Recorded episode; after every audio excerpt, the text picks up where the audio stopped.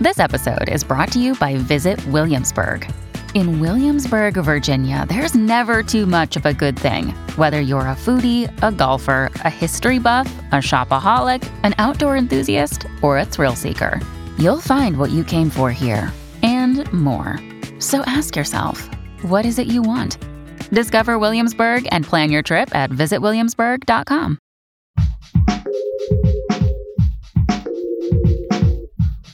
What if you could become a better person, not by working harder, but by taking one small step a day? And not because you're a bad person now, but because there's something inside you that's ready for more. How to Be a Better Person gives you one tiny step a day you can take to be the person you want to be. My mission?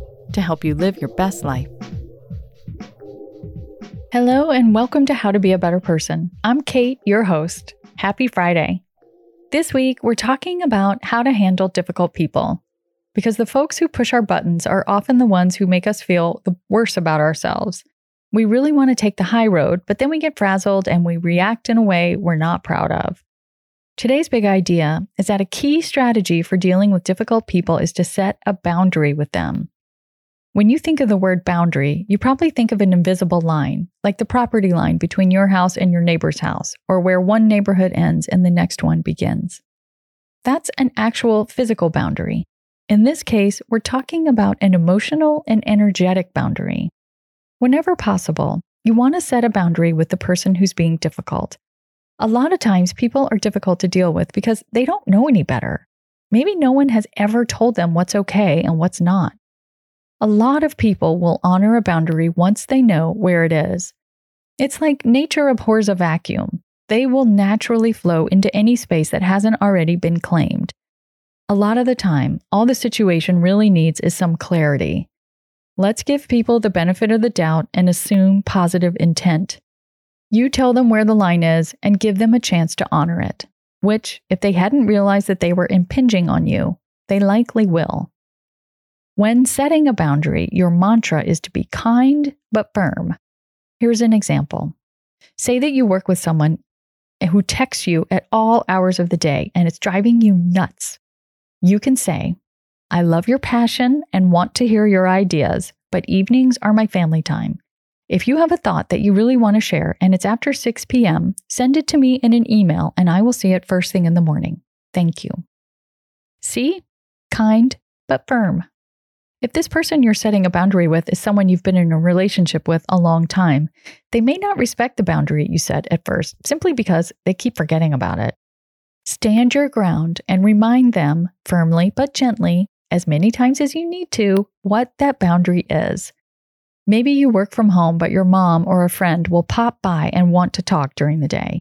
You may have to remind them three or four times that you really can't chat until after five, but would they like to set up a time to get together then? Don't give up. we all need reminders, especially about things we unconsciously took for granted. You also need to set some boundaries for yourself about when and how often you'll interact with this person. Maybe your boundary with a difficult family member is that you will only spend time with this person on your own turf or on neutral ground. And if you must go to their house, you'll only do it with someone else. If it's a friend, maybe your boundary is that you turn off the notifications on their texts or unfriend them on social media. If it's a coworker or a boss, maybe your boundary is that you take a vow to never look at a communication from them just before you go to bed because what they say always upsets you and they're not worth the lost sleep. Or maybe the boundary you set for yourself is a little less tangible, and it's that you continually remind yourself that you're no longer looking to that person for approval or permission. Setting boundaries for yourself helps you keep your reactions from taking less of a toll on you.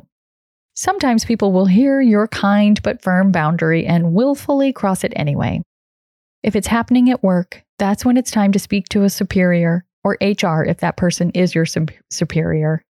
If it's in your personal life, you have full permission to block them from your social media or smartphone. You can tell them why you're doing it and what it will take for you to open lines of communication with them again if you want. And if their boundary crossing is making you feel unsafe, it's time to get support, whether that's a therapist, a restraining order, reaching out to friends, or a combination whatever option is available to you. And there is one if you look for it, although it may not come in the place where you'd expect to find it. If you don't know where to look for support, ask the people you trust. We don't have to know all our own answers. We can tap into the knowledge of our network to find what we need. Your tiny assignment is to think of one relationship that needs a boundary and to take a step towards setting it. Think about what boundary you want and practice saying it out loud or in writing, or test it out on a friend before you share. The boundary you set may be for yourself too, and that's great. Is there someone whose text notifications you need to turn off for a while? Next week, we're taking a look at something much lighter that has the ability to restore us and help us make better decisions in all parts of our lives. We're talking about creativity, how it helps you be a better person, how to make time for it, and how to stop talking yourself out of indulging in creative pursuits. I hope you have a great weekend, and I'll talk to you next week. Today's podcast has been brought to you in part by Therapist Preferred Premium THC Free CBD. Go to therapistpreferred.com and use promo code Kate Hanley for 20% off. Thanks for listening to How to Be a Better Person. Our theme song is Left for Deadish by Junior85. The podcast is mixed by Sound Advice Strategies. If you liked what you heard in this episode, share it with someone you think would like it too. Your voice matters. Also, How to Be a Better Person has an official newsletter that sends the past seven episodes, a sneak peek of the week ahead, and one well chosen meme to your inbox every Saturday morning. Sign up at beabetterpersonpodcast.com and click on Get Podcast News. I also love to hear from listeners. I mean, I love it. Send me an email by clicking on the Contact Kate button at beabetterpersonpodcast.com. Tweet me at Kate Han, K A T E H A N, or find me on Instagram at Kate Hanley Author. I look forward to connecting with you.